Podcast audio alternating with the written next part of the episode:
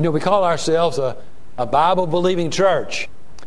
That if we believe that the, the Bible is God's holy, inspired, inerrant, infallible word.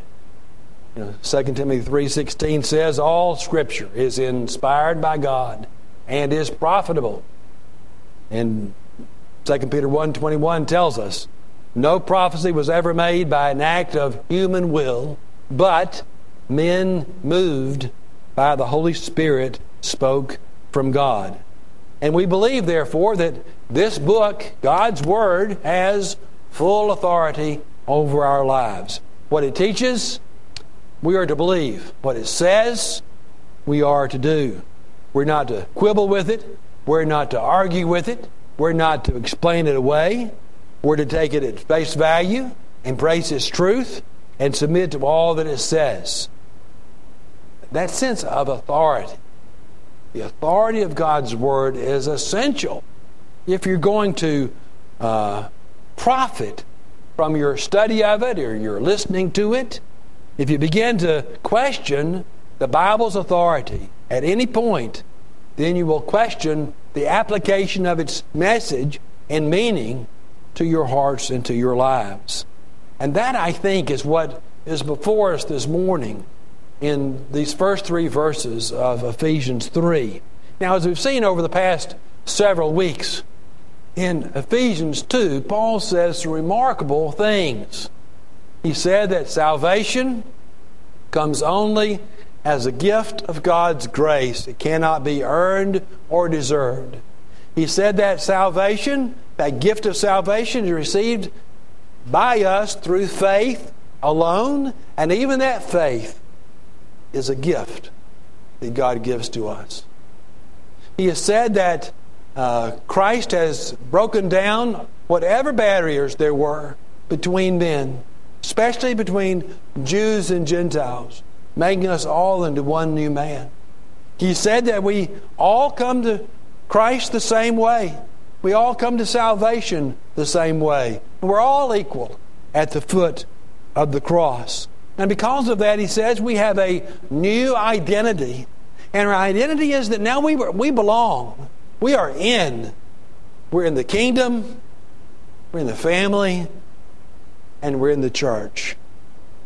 Now, it seems to me that as Paul moves into to, to chapter 3, he's trying to validate those truths and he's trying to validate them by affirming to the Ephesian believers the authority he had to teach those truths. Now, you see, some of those things just cut against the grain. Some of those things were very much anti what these people had been taught and learned and believed from their earliest days. And so, there would be no question about it. So they would understand that there wouldn't be any doubt about what he taught. Paul here, I think, reaffirms something of his spiritual authority. Because just as we need to believe, and so I started there this morning, just as we need to believe the authority of God's Word and not question it, to be able to receive it and profit from it, so those people in the church in Ephesus, the church in Philippi, church in Thessalonica, the church in Galatia, or wherever it was, they had to, to believe in, in Paul's authority, his spiritual authority, to be able to glean from what he was teaching to them. And I think that's what he's doing here. He's reaffirming to these believers his spiritual authority, the right he had to teach these very profound spiritual truths. Now, before I go into the, the significance of these evidences of his spiritual authority, I think I need to, to say something about the way this text unfolds. Just look at chapter 3 with me for a moment if you have your Bible open. In my, my text, verse 1 opens with the words, For this reason. And, and then it seems Paul, under the inspiration of the Holy Spirit, kind of goes on a detour. Because look at verse 14, where he says, again, for this reason. Now, the way I read the text, he is picking up in verse 14 with where he started actually in verse 1. For this reason, his intention as he opened the third chapter was to, was to offer a prayer for these believers. That's what he says in verse 14. For this reason, I bow my knees before the Father. And it appears he was beginning to do that at the beginning of the chapter. He gets diverted by the Holy Spirit's influence and goes into a little bit of a detour and comes back to it in verse 14. At least that's my understanding of the text. And so this is kind of a parenthetical section, which Paul deals again with his sense of spiritual authority. And he gives us four reasons, four confirmations of that. And, and the first confirmation that he gives is that he was a prisoner of Christ Jesus. For this reason, he says in verse 1 I, Paul, the prisoner of Christ Jesus. The book of Ephesians is one of what we know as the prison epistles. That is, Paul wrote this letter when he was in prison in Rome. Now, he was under house arrest there. He had some freedom. He could have visitors. Uh, he could communicate with other people. He could write letters as he wrote this one. Uh, but he was under a 24 hour guard. Now, technically, Paul was the prisoner of Nero, a notoriously wicked Roman ruler who was in power during that time in history. Now, Paul had been in prison actually about five years when he wrote this letter. He had been two years in Caesarea three years in Rome. He faced a very uncertain future being held there uh, under house arrest in Rome. He'd actually been arrested in Jerusalem. The Jews had trumped up false charges against Paul. They had accused him of taking a Gentile man, a man named Trophimus, into parts of the temple where Gentiles were not supposed to go and they brought charges against Paul for that, had him arrested. And uh, there was such opposition against Paul in Jerusalem that they moved him from Jerusalem to Caesarea and then from Caesarea on to Rome. And it was from Rome uh, that Paul wrote uh, this letter. Now, we see again that, that Paul always lived from the, from the vertical perspective, didn't he? You know, even though he'd been charged with a crime by the Jews and had been arrested um, on those charges by Nero and his underlings, Paul didn't see himself as a prisoner of Nero or a captive of the Roman Empire. No, Paul sees himself here in verse 1 as the prisoner of Christ Jesus. He was in prison because of his commitment to Christ. He was in prison because of his undaunted commitment to the gospel that God had given to him. Nero didn't own Paul, Jesus did. And Nero didn't have the ultimate say over what happened to Paul, God did. And the Apostle Paul lived under that sense of God's authority. Now, let me linger there for just a moment. I know I say this a lot, but you just have to deal with it. Look, folks, the way that you view your life and the things that happen in your life matters. It matters a lot. You know, we talk about a lot of sad things here, don't we? We've talked a lot about a lot of sad things here this morning and in our prayer time in Sunday school and things we prayed for here in, in, in worship. Well, how do we view that? Two ways. You can view it from the, from the human perspective, or you can view it from the, the divine perspective. Well, The way I like to say you can view it from the horizontal perspective or the vertical perspective. And Paul was able to live this way, wasn't he? I'm in prison. Boy, if he looked at that from the human perspective, the horizontal perspective, he would be, woe is me. And yet he saw himself not being captured and thrown in prison by the wicked Nero, but there for the cause of the gospel of Christ. He even told the Philippians, I'm here because of the advancement of the gospel. And because I'm here, more people will hear the truth of the Lord Jesus Christ. He was able to see his life from the vertical perspective. And what I want you to see is that gave Paul an additional sense of spiritual authority. People knew who Paul was, people knew his commitment to the gospel. People knew that he was willing to do whatever, go wherever, experience whatever in order to fulfill the calling God had given to him to proclaim the gospel. And so the people trusted Paul. The people believed Paul because he was willing to even go to prison for the sake of his commitment to Jesus Christ. That's the first one. The second confirmation of his spiritual authority here is that he was a minister, he says, to the Gentiles. Verse 1 again. For this reason, I, Paul, the prisoner of Christ Jesus, for the sake of you Gentiles. You see, Paul could never separate himself from those to whom he ministered. I mentioned a few weeks ago on our Sunday evening study of the book of Acts that so often we see the Apostle Paul or think of Paul as um, uh, an evangelist or as a church planter, and he was those things. But the Apostle Paul was first and foremost a pastor. Paul had a pastor's heart. I've always said being a pastor is not a job, it's a lifestyle. It's not just something that you do, but it's something that you are. Gavin's probably heard me say that 50 times. Being a pastor is not a job, it's not just what you do, it's what you are. And that's who Paul was. Paul was a pastor, and he carried the needs of those to whom he ministered with him all the time. And that's what reflected here at the end of verse 1, where he says, Look, I'm the prisoner of Christ Jesus.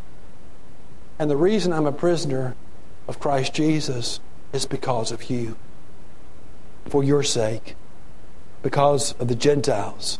Now, that was a, simply a matter of fact that, that Paul was a minister to the Gentiles. Now, think about it for just a moment. Specifically, he was in prison because of the Gentiles, because of his relationship with Trophimus, a Gentile friend.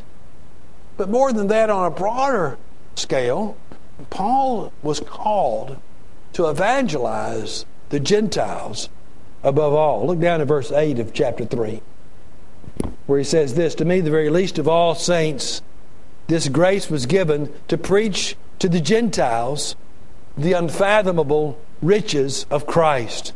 That was Paul's calling, to preach to the Gentiles. And it was not always an easy calling. In, in fact, in, in, the social and religious and cultural climate of, of Paul's day, it was often a dangerous calling. Yes, Paul was in prison for preaching the gospel, but specifically, he was in prison for preaching the gospel to the Gentiles. So, do you see the significance of what Paul is saying here? Paul is saying to these people, and that's why I believe it's a bit of a diversion I, Paul, the prisoner of Christ Jesus. Oh, by the way, I am a prisoner for your sake, for the sake of you Gentiles, because of my commitment to you, because of my desire to minister to you, to evangelize you, to see you come to the Lord Jesus Christ. Paul had a, a genuinely pastor's heart. It's reflected here in what he says. Turn with me, keep your finger in Ephesians chapter 3 and turn over with me to 1 Thessalonians chapter 2.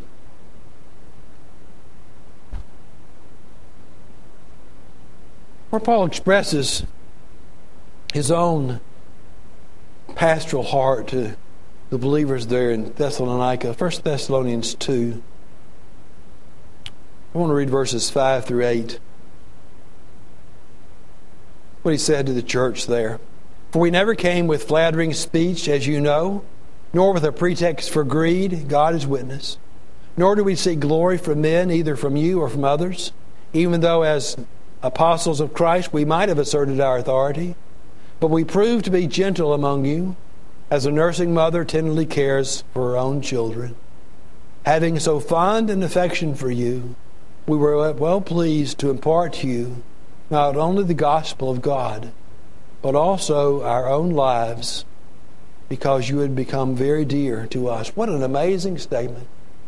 We imparted to you not only the gospel of God, but also our own lives. Paul gave himself, literally gave himself, to those to whom he ministered, even to the point of being willing to be sacrificed for their sake, even being thrown into prison because of his commitment to his calling to minister to them. Now, as you can see, that too garnered the Apostle Paul a great deal of spiritual authority. Now, as we would say today, those Gentiles, those Gentile believers knew the Apostle Paul had their back. I'm in prison for the sake of you Gentiles. I'm willing to be here that you may know Christ. And that gave the Apostle Paul a tremendous amount of spiritual authority. Then the third confirmation of his spiritual authority is that he was a steward of God's grace. Look at verse 2, where he says, If indeed you have heard of the stewardship of God's grace, which was given to me for you. Paul was given the responsibility of the stewardship of God's grace. Now, a steward was someone who managed things for someone else. They took care of the house or the crops or the children or the money, the possessions of another person. And so, as you can imagine, a steward had to be completely trustworthy. The Greek word literally means to be over a house. And a steward, therefore, was over what belonged to someone else and had the responsibility of taking care of and using wisely what belonged to another person. You see, if you put your money in a bank or if you give your money to an investment broker, then that person has become the steward of your money. If your parents hire a babysitter, or you bring your children up here to the nursery on parents' night out, and you leave your children with the sitter, that sitter has become your steward. You're watching over something, protecting, caring for something that belongs to you. As you can tell, the list of examples is endless. Anytime you entrust something that belongs to you to the care of someone else, they have become your steward. They are to exercise good stewardship with what you have entrusted to them. And Paul says here, God entrusted His grace to me. I'm the steward of God's grace. Now, you know what he means by that. God had given to him the message of grace. And Paul was to be a steward of that message of grace. He was to guard it, and he was to protect it, and he was to proclaim it faithfully and truthfully. He was not to distort it, or modify it, or change it, or alter it. He was not to turn it into something different just because he didn't fully understand it or like it.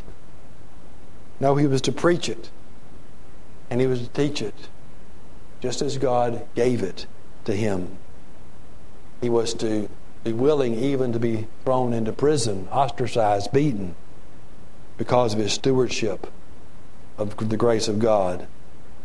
A good steward protects what's entrusted to him at all cost. And that's exactly what Paul was. Paul was a good steward of the message of God's grace.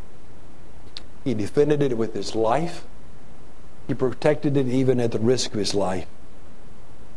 And people could know, people knew they could trust what Paul said and what he taught and what he proclaimed because he was a good steward, faithful steward of the message of God's grace. Now, again, the way Paul handled the message of grace God had given to him earned him a lot of spiritual authority. People could trust what Paul said. They could believe what he taught. The people had heard, they knew of Paul's stewardship of the message of grace. It's well known. He protected and guarded the truth. And then there's a fourth confirmation, and that is that Paul was the recipient of God's mystery. He goes on to say in verse 3 that by revelation there was made known to me the mystery as I wrote for in brief. Now we're going to see a lot more about that mystery in the next section where he kind of unfolds more of the detail of the mystery. And of course, the mystery to which Paul refers here is the mystery that the Gentiles were included in the grace of God and the salvation of God.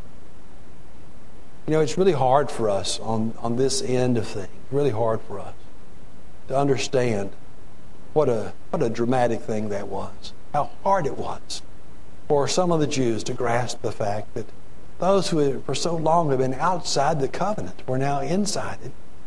That those who so long had lived without knowing God now could know Him. That those who had been so long estranged from the promises of God now had the hope and the promise of heaven themselves. It was such a such a mystery to them that they stumbled all over it, didn't they? They, they just could not quite grasp the fact of this mystery that God was unfolding through the Apostle Paul before their eyes. Now, you need to understand that the idea of a mystery in the Bible is different from our idea of a mystery today. I've told you before, my wife loves a good mystery show.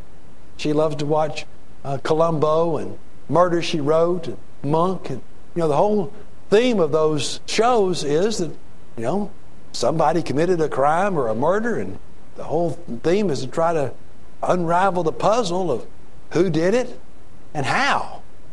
And so the detective goes through all this detective work trying to put the pieces of the puzzle together, finally realizing who the guilty person was and how they did it. It's a puzzle to be unraveled.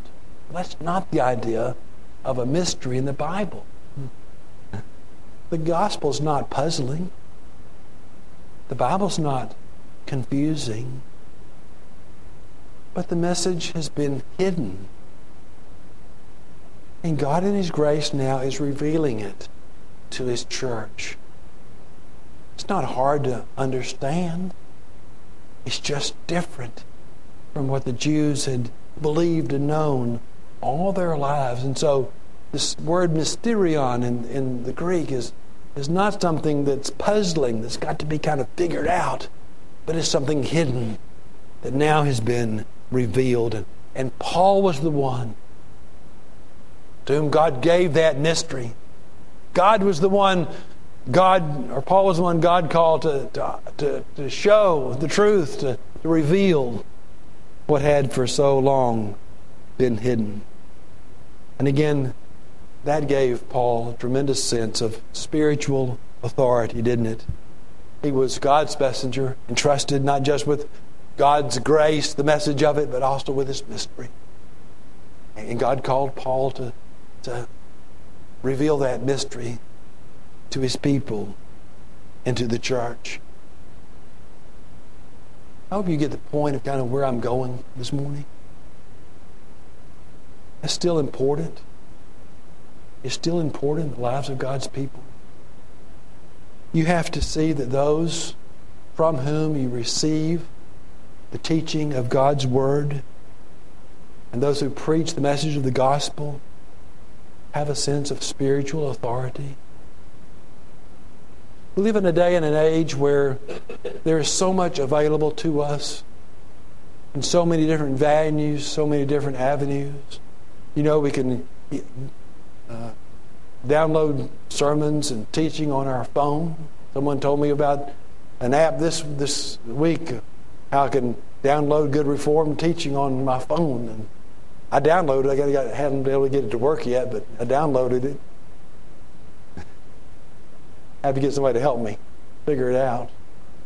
But you know, just to click on your computer and there's all this teaching that's available.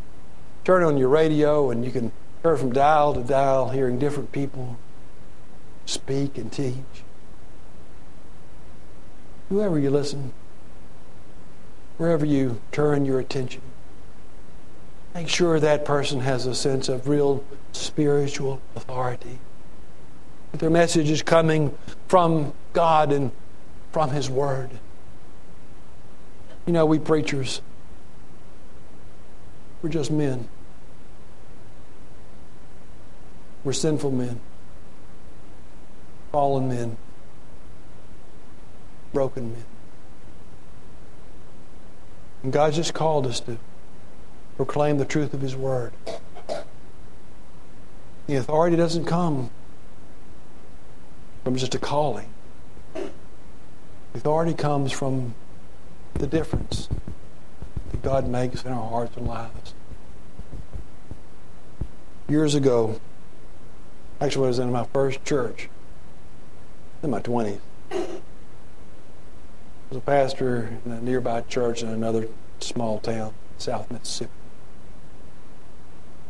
And he called me one day and asked me to meet him at McDonald's for breakfast, and so I did. He was older than me. Was new in this church. It was frustrating. He said, Those people won't listen to me. They're supposed to listen to me. I'm the preacher. They're supposed to listen to me. And I said, Well, you've got to earn the right to be heard. You see, they didn't have that sense of spiritual authority in its life. And that's so important. So important. So, to whomever you listen, wherever you find your spiritual guidance, even when you come here, make sure the messenger and the message go together.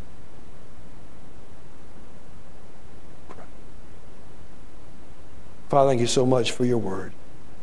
You are a faithful and good God. And we're so thankful for the testimony of the Apostle Paul, who was a pastor, who loved his people, who faithfully proclaimed the message of grace to them, who was willing to sacrifice whatever was required to teach them the truth. I thank you for the spiritual authority he manifested.